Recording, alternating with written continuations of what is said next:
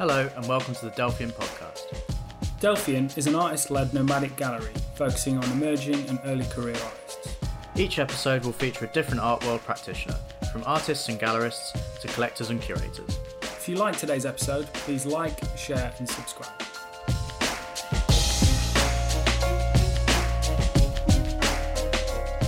Hello, and welcome to the Delphian podcast. My name is Benjamin Murphy, and joining me is Nick Jers Thompson Hello. and one of our favourite artists, Andrew Salgado. Hi guys. Thanks for having us. We're sat in your studio right now. Thanks for asking me to do this. No problem. So, to kick things off, has anyone ever told you that you remind them of Ryan Reynolds? That's better than Jay Moir, so I'll take it. So, in terms of, so say like contemporary art at the moment, painting has seems to have had like a real resurgence Yeah. in popularity. Um, and so I'm noticing like there's a lot of kind of pseudo digital, like think things painted as if they're painted digitally, but they're not. And there's Yeah. a lot of like super flat, kind of brightly coloured um, semi figuration. I was just wondering what you think about. Um, well, I think okay. Just commenting on what you what you first brought up, I think like we've been talking about this like oh the death of painting for like 200 years, which I think is completely a moot argument at this point. And I think even even like bringing it up is it's just such a like art school like rhetoric that it, but it's not even it's not even completely irrelevant. I think what's being contested now is photography, but that's a completely different path of conversation. But I do see a lot of what you're saying, like this um, sort of post-digital stuff, going back to being using analog means to do sort of like digital trickery.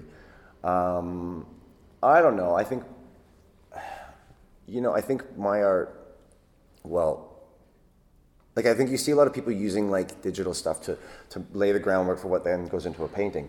But for me, I think the whole joy of painting is like like my process personally is more like get into the studio and play around with it and see where it goes, as opposed to the I suppose the the opposition to that is like create some sort of digital maquette and then execute.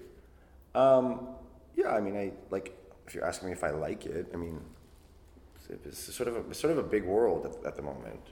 Like, I think of Josh Reames right off the bat, or I think of like the who's the girl like what's her name? She shows with the whole and it's like literally looks like digital like like MS DOS like paintbrush. All right. Okay. I mean, there's a, there's quite a few people. Yeah, there's a lot of the it. Philip Gerald and Yeah. Yeah. yeah. Yeah. there's Phil, yeah, there's Phil Gerardo. There's somebody who's doing something I think really cool right now is Dominic Despirito because he's doing like I don't know he's doing like like 3D pr- 3D printing paintings. I Oh, don't right. know. Wow. Yeah, I just like stuff that that is maybe pl- like playing tricks with the viewer as opposed to being one dimensional in its execution. If that makes any Yeah. sense, because there's digital. I'm and I'm certainly not a purist. I'm certainly not against digital techniques. Like I use any sort of digital shortcuts that I can to make, to, well, to facilitate my work or make my work better. Um, but I've sort of gone the opposite way with my work, where I'm going like more cruddy and like I'm going really analog as opposed to going really digital, which a lot of people are. Yeah. Do you think that the resurgence in popularity for painting is a response to like the super conceptual kind of era of the YBAs and and after that, and then I don't know. I mean, everything is like a reaction and a response to what's been done before. And mm, you know, I don't know what's being taught in school schools right now. Um, all I know is like I see. I think Instagram has done a huge thing. Like photo is like. Photo is just in a really weird situ- situation right now. So I think people are going back to being a bit crafty. Like we're seeing a lot of ceramics and stuff. We're seeing a lot of textile work. Um, we're seeing a lot more of a reference. Well, I mean, just in the same breath that we're saying we're seeing a lot of stuff being digital, we're seeing a lot more of like this handmade, this sort of artisanal, or this this kind of like naivety or like primitivist work or whatever. yeah, Um, a lot of marks being really obvious marks and and really cruddy paint textures. Like we're looking at some of my drawings on the floor right now, and like a lot of them still have bits of like pastel like stuck to the drawing, and I like that. I like drawing attention to the fact that art is is is an it's artificial. It's something that's made and constructed, and I personally like drawing attention to that. And I think I respond to a lot of art that does that. Going back to what you said about Instagram, do you think that social media and the and the way that it's become so easy for people just to make something, stick it online, and get a lot, get a big response from it. Do you think what's what typically works well on visual mediums such as Instagram, that the popularity there drives what's what's then seen as um, good in the art world itself? I just think it's um, it's completely revolutionized how we receive art. So I don't think it's like a matter of like highbrow, lowbrow. It's just this is where art is gone, and this is how we're receiving art.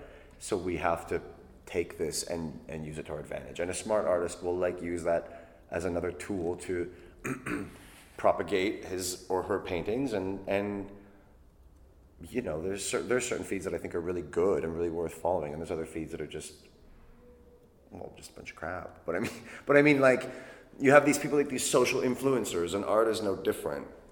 And so I use Instagram. I mean, I think it's a tool, so it's not worth sitting here and being like, oh, is it good or is it bad? It's just mm. like it, it is. So how who's using it well? I suppose what I mean though is, do you think what's popular on Instagram then becomes what's popular in the art world in general? Well, it's sort of like it's sort of like a self fulfilling beast, isn't it? Yeah. It's like the Ouroboros, the, the snake that eats its own tail, because it's like what's popular is then on Instagram, or what's on Instagram is then popular. Um, it's just it's just propelling art, and it's becoming it's making art a lot more visible and a lot more accessible. Doesn't necessarily mean that these are like good things. But I mean, again, then it comes into like this highbrow, lowbrow thing. Like, what is, you know, you've got a lot of artists looking at some guy who's got like a million followers, but the artists think his art sucks. But is I mean, who's to say what's good and what's bad anyway? Yeah. You know, and everybody's gonna have a difference of opinion. And it's just it's actually quite funny because a lot of times people are like, oh, I. I need. I find myself being like, oh, I, well, I don't have as many followers as this person, which is actually kind of ridiculous because some of like the greatest artists critically Yeah. have like 700 followers, Yeah. Yeah. and then Joe Blow, who we've never heard of, has like 800,000. so I don't know. You get into this tricky territory of like value, critical success, commercial success, popularity. Um, yeah, I was talking to one of my. I mean, I've never been a critic's darling, but I've, but I've never struggled with. Oh God, it sounds, terrible, but I've never struggled with sales. So, I don't know. I think just like do art with integrity, make art with integrity, and like, okay, if you can use Instagram and make some sales, good for you, because not everybody is going to have a solo booth at Frieze, right? Um, and it's about dissemination as well. I mean, I've, I've, I've found some really great art on Instagram. I found Adam Lee on Instagram and like ran over to Kurt Beers and was like, show this guy, show this guy. Yeah. Um, I've been chatting with another kid, Gord Bond, is like this young Canadian guy, and I found him on Instagram. And it's like, so I think how there's we a, found Florence. hmm? That's how we found Florence. Yeah. Florence Hutchings. and there's a tendency to be like, oh, Instagram is so bad. But it's like, well, is it? Yeah. Like, do we necessarily have to go through the channels of like the gallery system? It's, it's maybe in a way it's given art the power of art back to the artists so that you can be like 17 making really good art and you don't have to like go whack off some, you know, such and such curator from it's true it's like who is to say that- that, is that how you- i was like gonna drop a name and i like literally bit my tongue but like you know i've always That's how I did it. well, and some people might look at me and be like, "Oh, he's one to talk," but I've always done it myself. I've always been grassroots. Like Kurt Beers and I started doing pop-up shows together in Canada like a decade ago. So I've never had like these galleries running, breathing down my back, saying, "Oh, you're wonderful, you're wonderful." But I've managed to to do okay on my career-wise because of like grit my teeth, you know, spit and vinegar, and just fucking get out there and do it. So, um, running on from that, like you said that you and Kurt Beers were doing pop-ups like 10 years ago. How much reign do you give the gallerist in the sort of relationship with, with the Um, work produced and how it's almost- presented? or- Almost none. Um, I think as soon as any artist gets to a point where they're feeling like, okay, like you're getting a couple shows. I mean, when I was first doing shows, it was like, okay, talk to the gallerist and get a game plan and what do you want. But now, I would say that I am, I'm at a stage in my career, and I think this is important for a lot of artists. Like, okay, if you are going to do a show and you should be not giving any less than 100% of your ability to that show, like we know what our what our hurdles are and we know what our abilities are and, and I think you owe it to yourself to do 100% your best work but I don't but I also think that you don't need to be like pandering to a gallerist to say, oh, like, well, for instance, my coming my show with Jamie Angell coming up, he was like he wanted like one meter by one meter, and I was like, here's five two meter paintings, deal with it because this is what I want to show, and I think the gallerist has to respect that. Yeah. There, I mean, th- there has to be a bit of give and take. So then I responded by gave, giving him like eight or nine small pieces, but I think like, uh, yeah, without being like a arrogant about it, I think the artist, you you know, you have a vision, Yeah. and you want to execute it, and that's really important. So, yeah, I just sort of hold up, and that's why I like don't open up the studio and have visitors and stuff because I need to sort it out in my head, and it takes six months and get get it out, get it ready, prepare it, because you don't need every advice from every Tom, Dick, and Harry telling you what to do and how to do it, because I think you know, and I think if you if you start taking shortcuts, you I mean I always say you can. You, the your artists, your peers are the first ones to figure it out, and the collectors will soon follow. Hmm. How do you draw the balance between experimentation and consistency? Because if you stay too consistent and keep doing churning out the same shit, People get people bored. get bored. But if Yeah. you are too wild and too experimental, people also just Um, ask me in two weeks after my show opens because it's very different. I don't know. I just try to. I get bored easily. So there's sort of two camps, two of thought on on the idea. Like, do you do you hone your skill and polish your egg and like keep doing what you do and do it well and like make it better and better and better, or do you kind of like jump ship? I don't know. Maybe I'm trying to do both at the same time. Like keep a very clear um, language of representation or vis- of- or like or, or like visual language, but like play around with that. I like to keep myself on my toes, and so I like to keep my visitors, my visitors, my viewers on their toes as well. Um, I don't know. I mean, for every argument, there's a counter argument, right? So why why why talk about anything, right? Well, but I'm just, I guess maybe I'm just interested in. I, I think it's funny because when you ask artists like things that you, you, you get yourself into traps by saying something because then somebody will say, well, you said this. Like Yeah. in interviews for years, I was like, if you're not making political art, just quit. And now I'm like, well, eh, I don't really believe that anymore. Um, yeah, I, I like artists that experiment. I like artists that keep me on my toes. Like, I like artists that have a consistent level of execution, but like are constantly doing new things. And that's tricky. That's not easy to do. So, in terms of politics and art, do you think artists have a responsibility to be political? I did. I did because like my whole career started based on the fact that like okay, I was beaten, shit kicked in a hate crime and lost my teeth and was like suddenly became like I have like I have this LGBT standpoint. But I but that was 10 years ago and like I've calmed down. I've grown up and calmed down and I'm not angsty and I'm like so well adjusted that it's fucking boring. So I just want to like paint pretty things right now. Mm. And I and I have to allow myself to be okay with that. And like so the show that I'm going into for at Jamie Angell at Angell Gallery, I'm like I don't have heavy hitting commentary to make, and I have to mm. be okay with that. Oh, yeah, for sure. The worst, there's nothing worse than people saying, "Oh, this means this." Yeah. And you look at it and you mm. think, "Does it?" Or are you just trying to? And like you can. co- shoehorn some Yeah. meaning. Well, and the show's called Blue Rainbow, so there is like a subtle nod to it, but I'm not even. Yeah. I'm, I don't know if I'm using the rainbow as like an LGBT rainbow. It's called Blue Rainbow because there's a lot of blues in it, but there's think- also a bunch of boys being painted again. So maybe I'm being a bit tongue in cheek. Like, I and think the best the best artwork that does have like a political underscoring are the ones that aren't don't do it in a didactic way. They do it in a and this is the case with um, so the show that you did where you donated like um, a chunk of the profits to the Orlando charity and and the LGBT charity in London, Diversity Role Models. yeah, They weren't didactic in that. It wasn't like the paintings Well- didn't say homophobia is bad. It was like and at the time that was really important to me. Yeah. And so these are still important issues to me because I'm a gay man and like we have issues that we constantly need to tackle. But that doesn't mean every show I do has to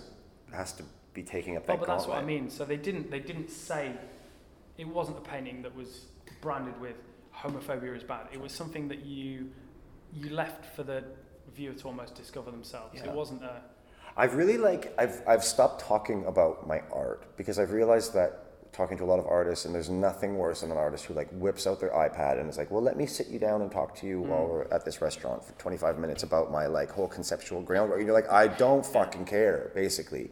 Like I've realized to stop doing that, and I want to just like put art out there. And if somebody comes up to me and has this completely bunk reading that has nothing to do with the art, if that's what you get from it, that is completely relevant. Like what I put into the work doesn't mean that that's what you have to take from it. And there was this Matisse quote that I kept going back to for the new show. That's like, I just want to make art that is like gentle like a sea breeze, and for like the iron worker as it is for the poet, and like be as an armchair at the end of a long day. And I was like, yeah, that's just, I just, that's what, that's what I want. I don't know. I'm just, oh my God, am I going to be so cliche as to be like, I'm, ha- I'm in a happy place? but yeah. There's, there's this great quote, and I can't remember who it's by, and I can't remember exactly how it goes. But it essentially says, like, an artwork has as many meanings as it has viewers. Yeah. And I kind of take the view that me as an artist, my opinion of what one of my own works means is as valid and as um, correct as anyone else's. As anyone else's. Well, have you ever spoken to an artist and they're telling you what the art's about, and you're like, "No, your art is not about this." like, how are you? How did you make this art and not see what this art is all about? But I think that's just interesting because everybody comes with a different knowledge base, you know, and you can look at someone's art and you bring in your knowledge base. I remember when I first moved here and everybody in my course was like, "Oh, we're going to see John Stezaker," and I'm like, "Who's John Stezaker?" And they're like, mouths dropped. Well, because I was born and raised in Canada, and nobody in Canada knows who John Stezaker is. But I come with a whole host of Canadian artists that nobody here knew. So, yeah, you can never be critical of somebody for not having the same knowledge. And a lot of people didn't go to art school, so like, who gives a shit? Just because I can spout theory doesn't make my art any better than the next person's. I think it, often it's the ones that do spout the theory are the ones that make the completely vapid work that doesn't mean anything. That's when my eyes start my eyes start crossing, and I just shake my head and look for an exit. what I've noticed is because we talk a lot on like Instagram and on Facebook and stuff. I notice that Andy Dixon doesn't put in his fair share. In, No, in John, that John. So we've got this big group chat. Like, there's like five of us, and we just chat nonsense most of the time. But um, I've noticed we tend to talk about work that we dislike a lot more than we talk about work that we like. I don't know why that is. No, I, re- I was reading something. There's some like really profound way of putting it, but it's like for every hundred nice things somebody says to you, you're derailed by one comment. Like, and I don't know why we let ourselves like focus on negative things, but I think you learn from your mistakes. You learn from. I always think like you learn way more from paintings that didn't work than paintings that do. Because when you come in and it, when the painting just works and you're like, oh my god, and it feels it's a great feeling. But I used to get so beaten up when a painting was like a failed painting. And now from my Toronto show, there's five giant two meter pieces that bear the backs to the wall that are going to get box cutters put through them. And I'm not one bit concerned about that because you have to stumble through that to get to the, the winning recipe. Mm. And you learn every time you, you, you fuck something up. So like it's it's really refreshing to like that painting that you have been staring at that you hate but you think you can fix it. Don't fix it. Throw it out. You'll feel so much better. Well, I'm doing a rare commission at the moment, and I don't do many because I hate them so much. But this one's for a charity, so I had to. I've redrawn the face five times. I just like so for people who think that it's all fun and games being an artist, really isn't some of the time. No, I've got patches in my hair, pulling my hair out. God. I drink like an asshole. I'm kidding. no, I'm not. Yes, I am. No. No, I think there's real there's real sincere struggles in, in what we do. But it's like it's like pain and glory. It's a good it's a, it's a beautiful I don't know, it's a beautiful thing. And we're so lucky, which is why I don't understand why people can be so terrible in the industry because we're so fortunate to get to do what we do. Like I come into my studio every day and I play my like Tori Amos all eight hours a day, all day long, and like draw pictures for a living. This is amazing. It's absolutely amazing. Pretty good job. Yeah. Yeah. So you mentioned earlier that you don't allow people into your studio um, because you want to limit. Well, there was a, there were a few reasons to that. Like at one at one point, anybody was welcome in, and then it was just like, okay, people are wasting my time, and I'm I'm busy. And then I remember there was one point where somebody came in and he was just he really creeped me out, and I thought actually this is a bit unsafe too. Um, Was Well, that me? Was that me? that was you. There was, That was there was Ben. one time that I was supposed to be coming around to drop something off, and you were like, "Oh, leave it at the reception." um, but like you, things are in, things are in the process of like forgive the expression, but painting is kind of a masturbatory act. It's like a, it's a, for me, it's a private thing, and I don't need people coming around and like poking their heads in when something is three quarters done. It's the same reason that like I don't post process shots because you don't want this three quarters done painting cir- circulating on like on the internet when that's and you're going fuck that's not the finished work, but people come in and drop sort of offhanded comments willy nilly and that could really derail your train of thought. Like I am a firm believer that like myself and the f- trusted few that I ha- get critique from, I will at the end of the time come up with the best product that I can. Mm-hmm. And I think it's important to have like a few people that you talk to to bounce ideas off and get critique, but that's not easy. Like it's not, you know, not all of us have these like scores of people that want to just come over and like talk critique and and and you know sometimes I think it's a matter of of finding a few trusted people and doing that. I also think this is kind of related but kind of unrelated. But I also think that art is all about like it's about um, translating what we visually digest. And so I kind of have a like an, a hang up with why like musicians have no issues talking about this, writers have no issues talking about this. But you ask an artist who they're looking at, and it's like, oh, I don't, I, I don't look at anybody. My my creativity is pure. And it's like bullshit. I have like 10 tabs open on my computer and I have five books open and I'm constantly looking through Instagram. And it's not about taking that and copying it, but it's about, okay, there's a tendency to, to, to go back to the same rote, mechanical way of mark making. So you need to look and you need to like keep your eyes porous to, to, to find new ways to create and translate that into your own perspective and vernacular, obviously. But like, sure, look and be open about who you look at. I think the pe- the people who who are afraid of maybe announcing their inspirations are the ones that are maybe afraid that they're not making something truly. That it's just a bit too derivative. Yeah. That it mm. is a, a, a dead knockoff. Yeah. But I mean, like, yeah, I, I, I sort of believe in, in like sharing the love, and like I try to be a nice guy artist, not because I try to be a nice guy artist, but because I think I'm a nice person, and I think that like the bigger fraternity of artists that we can build, the better. I don't know. Artists are such assholes. they are. for sure you you are. I'm sorry. You're all such assholes. Be, put a smile on your face. Life's not so hard. God. Or maybe it is because we're artists. Maybe life is tough. I don't. I just get really beaten down. I get really disillusioned and disenchant, disenfranchised by the industry and by the people in the industry. And so when you come across nice people, nice, these so-called nice guy artists, it's such a relief. It's so refreshing, and it doesn't mean you have to have like the similar kind of art or be in a similar career trajectory or like the same age or anything, or even the same. Like Jordy Kerwick, you're out there, I love you, but like He's for sure listening. but like, um, man, it's just so refreshing when you can strike up a conversation with somebody on Instagram and like give a compliment and receive a compliment and start a little banter and share a piece. That's so important. We become so like insular and, and hateful towards our our fellow artists. It's really ugly. And then there's also like the whole like thing about like, oh well somebody's beneath me. That's bullshit. That's bullshit. Just do what you do, do it well and be nice while you do it. I'm hungover. Well, that's a great That's way great. to. Yeah, that's great a great thing to, to end on. I think. Yeah.